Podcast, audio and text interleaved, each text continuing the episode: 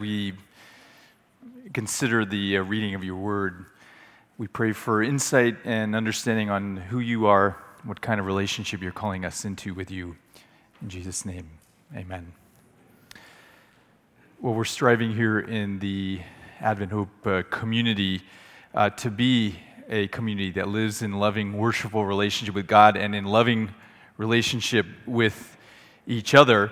And with this in mind, we're taking some time during this winter season to uh, consider the church in beta, that uh, newborn church found in the book of Acts. And so, for the last several weeks, we've been journeying through this. In the weeks to come, you can go catch up with things at watch.adventhope.org if you've missed any of the uh, teachings, including the great teaching by our brother Derek uh, last week. So, again, that's watch.adventhope.org org. Well, Joanna just read for us one of the most dramatic and, uh, and honestly horrifying narratives in all of the New Testament uh, about this couple, Ananias and Sapphira, and their uh, demise. But there's a backstory that we really need to consider as we think about this narrative, and it's found a few verses before what Joanna read there in Acts chapter 5. So if you've got a Bible or you've got a digital device, we're looking at Acts chapter 4 and verse 32 to get a little of the background to the narrative Joanna just read. And it says in Acts chapter 4, verse 32, that all of the believers of the beta church were one in heart and mind. No one claimed that any of their possessions was their own, but they shared everything that they had. With great power, the apostles continued to testify to the resurrection of the Lord Jesus. And God's grace was so powerfully at work in them all that there was no needy person among them. From time to time, those who owned land or houses sold them and brought the money from the sales and put it at the apostles' feet. And it was distributed to anyone who had need. Joseph, a Levite from Cyprus, whom the apostles called Barnabas, which means son of encouragement, sold a field. And he brought the money and he put it at the apostles' uh, feet. So here we have this uh, description of this uh, community, this newborn group of people trying to follow Jesus, living in this loving, worshipful relationship with God and with each other. It's a really uh, beautiful account of an altruistic, benevolent uh, group of people coming together to help each other, to serve uh, each other, something that we here in this Advent Hope community can certainly strive for. In fact, in uh, verse 32 in particular, we uh, see that Jesus' own words were fulfilled. In, in John chapter 17, this is at the end of Jesus' life, he had a, a monumental prayer, a three part prayer where he prays for himself as he's getting ready to, to, to go to die on the cross. He prays for his disciples, and then he prays for the community of believers that's to come. And so in John chapter 17, verse 20, we read this My prayer, this is Jesus praying, my prayer is not for the disciples alone, uh, but I pray for all of those who believe in me through their message, that all of them may be one. Father, just as you are in me and I am in you, may they also be in us, so that the world may believe that you've sent me.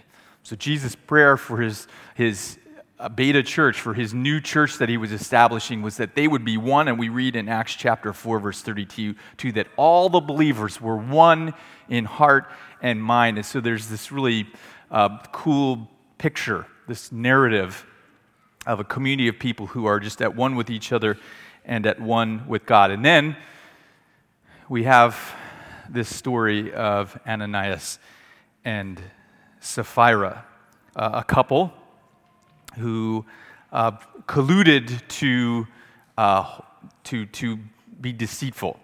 In uh, Acts chapter uh, 5, verse 2, we see that we're, we're, told that Ananias, with his wife's full knowledge, uh, kept back part of the money that he had sold his, from the sale of his property for himself, but brought the rest and put it at the apostles' feet. And by the way, this idea of putting it at the apostles' feet, the idea is that they were bringing it to the church community and that the, the apostles, the disciples, were going to be the ones to help distribute this, this, these funds through the uh, community, to help those who were in need. Now, we might look at this, this reading and say, wow, this is really a, uh, a harsh uh, response to their lack of uh, generosity.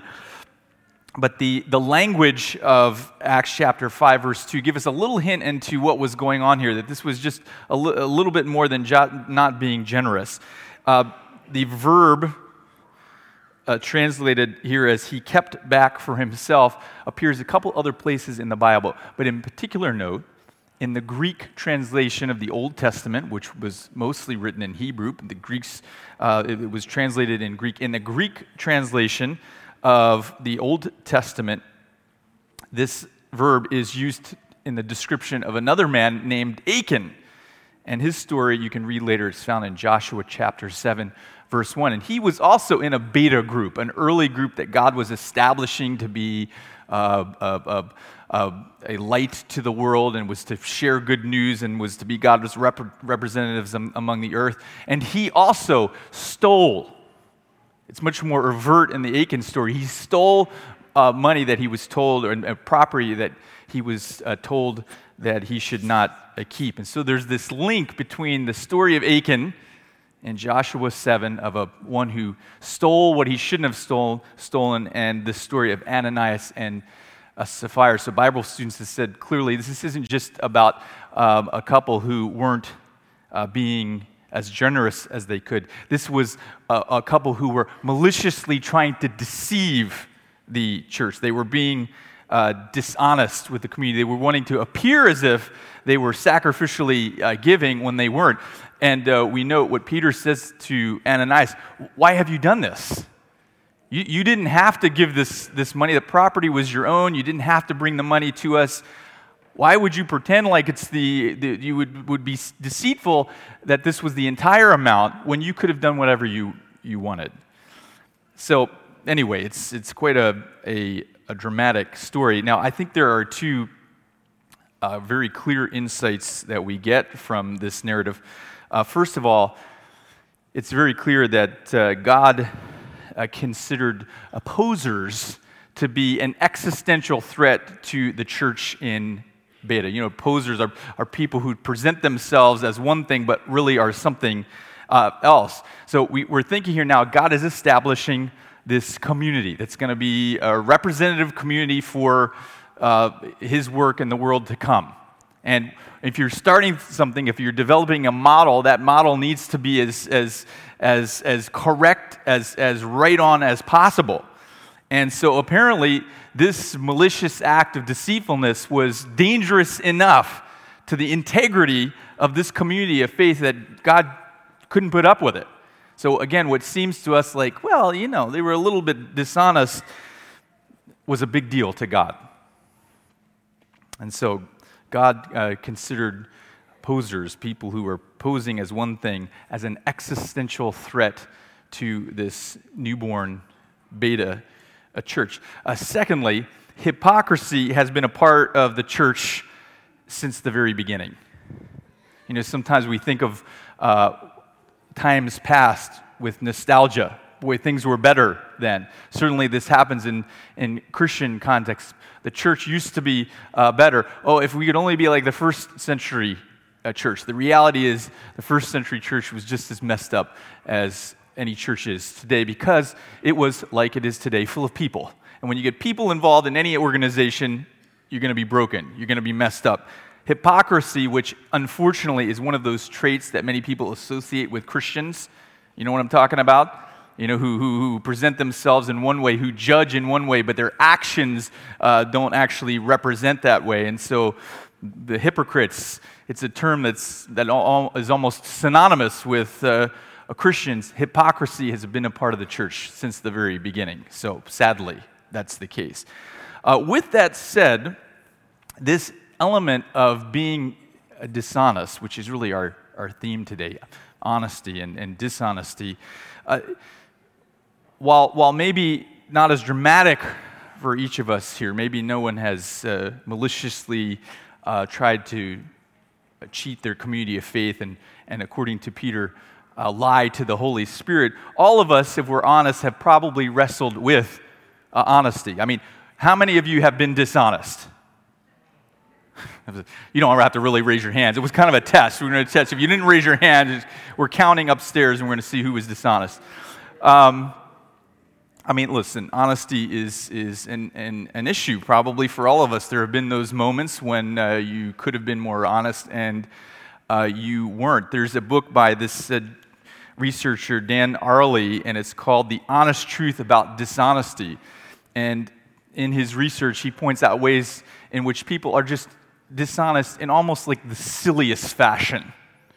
Um, so I'm going to read a, a quote from a, a, an interview that he did talking about some re, uh, a research project that he did. He says, uh, We give people a sheet of paper with 20 simple math problems, and, and, we say, You have five minutes to solve as many of, of those as you can, and we'll give you $1 per question. All right, so you've got five minutes, you solve as many math problems, you get $1, not $100, not $1,000, not $10, you get $1.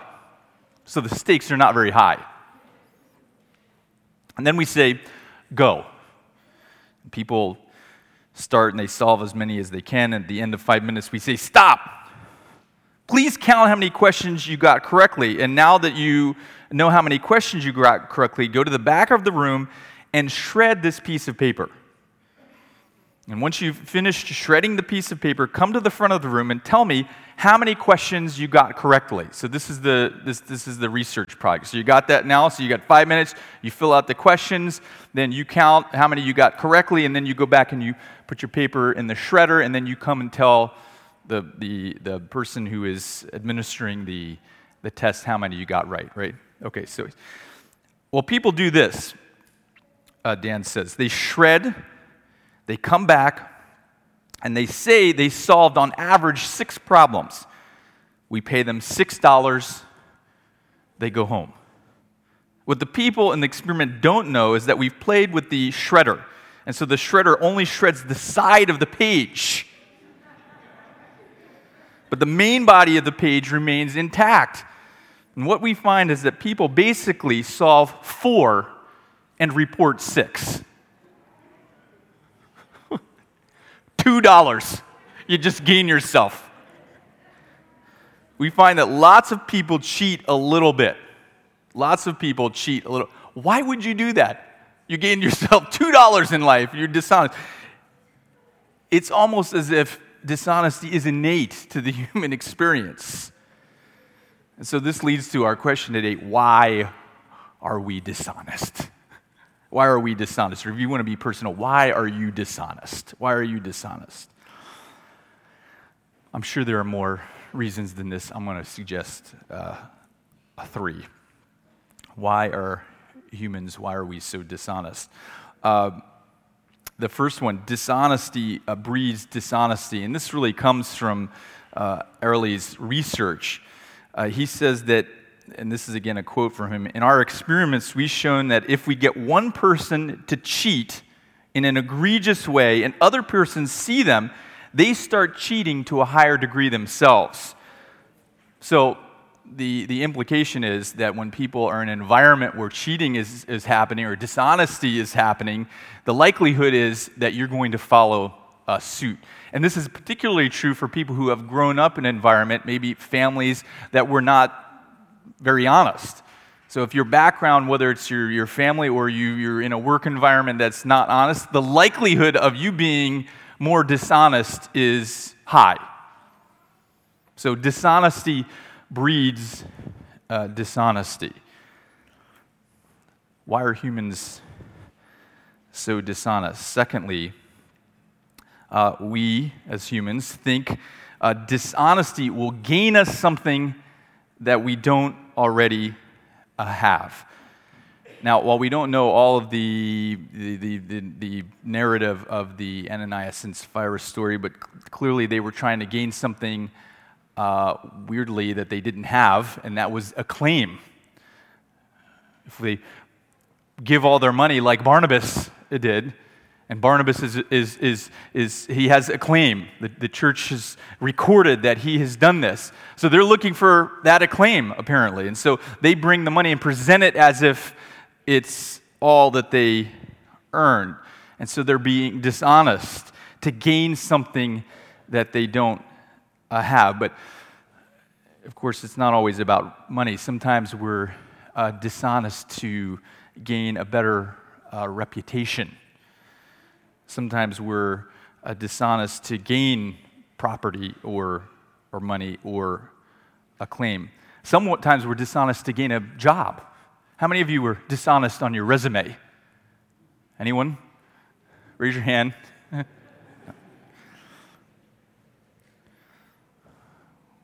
think we have to be dishonest to gain something that we don't have. Finally, why are humans uh, so uh, dishonest, we think dishonesty will spare us from things that we're afraid of, like, say, embarrassment. Have you ever been dishonest to, to escape embarrassment? Uh, uh, again, the, the, uh, the Ananias and Sapphira story. Everybody else is giving. We got to give. Honey, we got to give. What are we going to do? Did you hear what, uh, what Barnabas did? We got, we got to give. And so, to, to spare ourselves the, the fear of whatever, embarrassment or whatever it might be, we're sometimes uh, uh, dishonest. We're afraid of what others will, will think of us, whether we'll be uh, accepted. And so, we're uh, dishonest. So, uh, the reality is, this issue of, of honesty and, and uh, dishonesty is, again, it seems like an innate problem for us as uh, humans, that we are dishonest about silly things sometimes that are, uh, that we're, are not necessary. And so it, it's just almost a part of our, our uh, character. And yet we read in places like uh, Ephesians 4.25 that, and this is Paul talking to the community of faith, each of you must put off falsehood and speak truthfully to your neighbor, for we are all members of one human body. We're all members of a human body, and, and when you're dishonest, it has an impact on your uh, relationship. Have you, by the way, have you ever lied to someone that you're in relationship with, with and then they found out that you were lying? Has that ever happened? How does that affect the relationship? It's not good, right? It's not good. Um, you lie to somebody, it's going to impact, their, and they, they find out, it's going to impact, and they always find out, right? Amen. Amen. Amen. Amen. They always find out.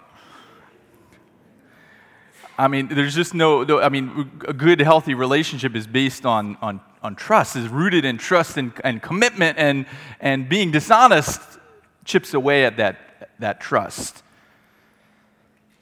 Therefore, you must put off falsehood and speak truthfully to your neighbor. If you're a, a, follower of Jesus, this is essential. For we are all members of one body. We're talking here at Advent Hope about what it means to live as a community of faith and loving, worshipful relationship with God and with each other. Put off falsehood and dishonesty and, and live truthfully, live honestly. And yet, it seems like we have an innate problem with dishonesty.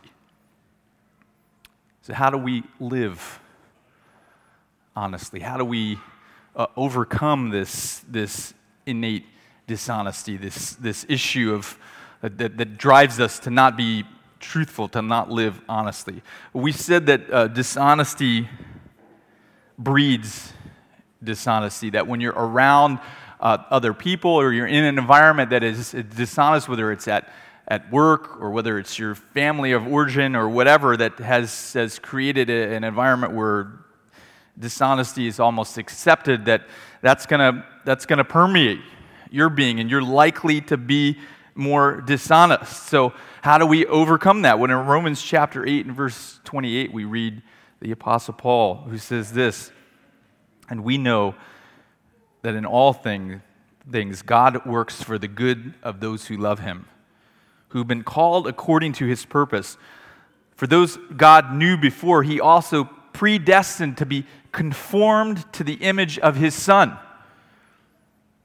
that they might be the firstborn among, among many brothers and sisters. And those he predestined, he also called, and those he called, he also justified, and those he justified, he also glorified. Paul is saying, look, God has the ability to, to, to transform your character, your circumstances. And, and even if you've been in an environment where you've learned harmful ways that aren't good, that hurt relationships, ways like living in, in, in dishonesty, that in Jesus, that can be transformed and you can be conformed to a different a pattern. So if you've been affected by an environment, whether it's the family or work or your friends or whatever, that you can be conformed to a new way of living. He goes on in Romans chapter 12 to say, Therefore, I urge you, brothers and sisters, in view of God's mercy, to offer your bodies as living sacrifices, holy and pleasing to God. This is your true and proper worship. Don't conform any longer to the pattern of this world, but be transformed by the renewing of your mind. Then you will be able to test and approve what God's will is, his good, pleasing, and perfect will. If you have been in an environment, that has uh, promoted living dishonestly. The gospel tells us that God can transform our minds and conform us to a new way of living, a, way of living holistically, a way of living honestly, so that we can live in right, holistic relationship both with God and with our brother and sister in humanity. That, that even if we've been in an environment where dishonesty is promoted, we can be conformed to a new kind of living. we said that we are dishonest because it will help us to gain what we don't have. Philippians chapter 4 and verse 19 God will meet all your needs according to the riches of his glory in Christ Jesus. If you feel like you've, you've got to be dishonest to gain something that you uh, don't have, you can take heart that the promise of Philippians is like you, you, you, you don't have to be dishonest to have your needs uh, met. God will meet all of your needs according to the riches of his glory in Christ. In Matthew chapter 6, in Jesus' most famous uh, sermon, he says, don't worry about your life. This is easier said than done. Don't worry about your life, what you'll eat or drink, about your body, what you'll wear. Is not life more than food and your body more than clothes? Look at the birds of the, the air. They don't sow or reap or store away in barns, and yet your heavenly Father feeds them. Are you not much more valuable than the birds of the field? Can any one of you gain one hour of your life from worrying? Don't worry. God is going to take care of things. You don't have to be dishonest to gain what you feel like you need because God is going to take care of things. God pr- promises to provide for all of our needs. Finally, we said that we're often dishonest because we are afraid, whether it's of embarrassment or of unfortunate outcomes or whatever. And so that drives us to be uh, dishonest in whatever way that that may, that, that may uh, embody itself. And yet we read in John chapter 14 and verse 27, Jesus, in his own words, Peace I leave with you. My peace I give you. I don't give to you as the world gives. Don't let your hearts be troubled. And don't be afraid so much, uh, there's so much fear in this world, and it has so many uh, outcomes. And one of those outcomes is to protect ourselves by being dishonest because we're afraid of the outcomes of being honest. But the promise of Jesus himself is don't be afraid. I've got things uh, taken care of. And then in Isaiah chapter 41, verse 10, don't fear, for I am with you, God says. Don't be dismayed, for I am your God. I will strengthen you and help you, and I will uphold you with my righteous hand. These are the promises of a God who has done for us what we couldn't do for ourselves. In Jesus, we don't have to be dishonest. We can live honestly. Dishonesty endangers our relationship with each other endangers, endangers our relationship with God. But in Jesus, we don't have to live dishonestly. We can, we can, we can be honest. We're not trapped by our circumstances. We don't have to be greedy, looking to gain things that we don't have. And we don't have to be afraid. This is the good news of what God has done on our behalf through Jesus. The gospel frees us from having to lie about who we are. Being dishonest subverts God's work. For God requires your participation to, to transform your character. And when we're not honest with other people, we're probably not being honest about ourselves. We've got to be honest about who we are, our shortcomings, where we're falling down, what, what areas in our life need transformation. And if you're never honest with yourself, that transformation is always going to be far away. Transparency, not just with other people, but with ourselves. Who am I? What are my shortcomings?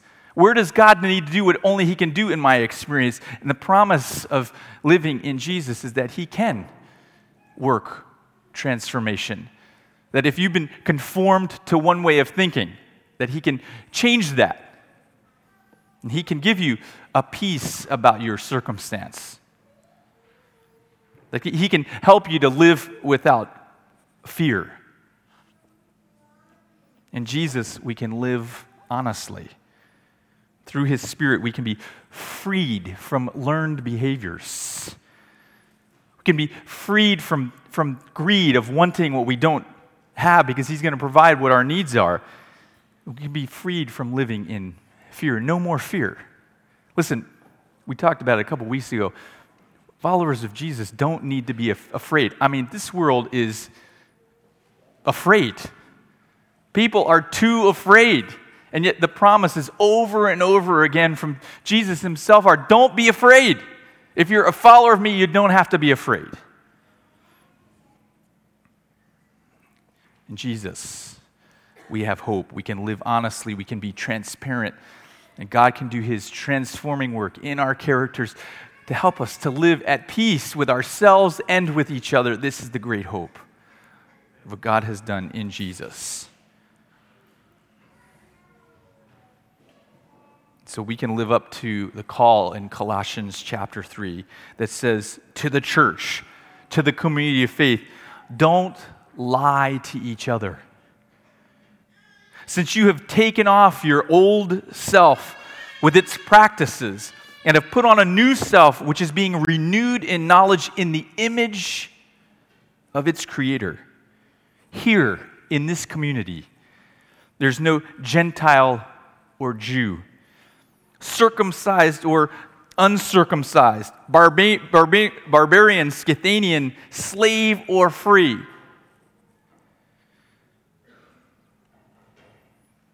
There's no immigrant or a native. We are one. Christ is all and is in all.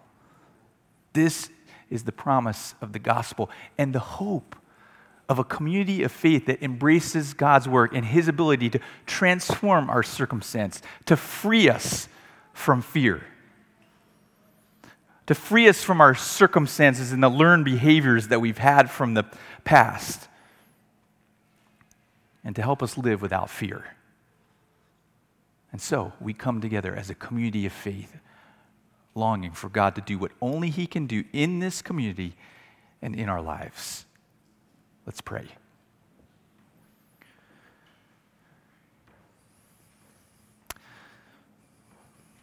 Father God, sometimes the narrative of the Bible is challenging to us. And we think of this, uh, this couple, Ananias and Sapphira, and while we don't know all the backstory, it seems like such a harsh penalty for them. And as we consider them and their dishonesty, we consider our own lives and we recognize the areas in which we haven't been as honest with others or with ourselves. And so we're thankful today for your grace that we're here living and breathing today. And we recognize that you're calling us to allow you to work in us in a way that we can't work for ourselves. And so I pray for this community. I pray for each person here today that you can do your transforming work in us. Help us to live without fear or greed and to not be chained down by our circumstances. In Jesus' name we pray. Amen.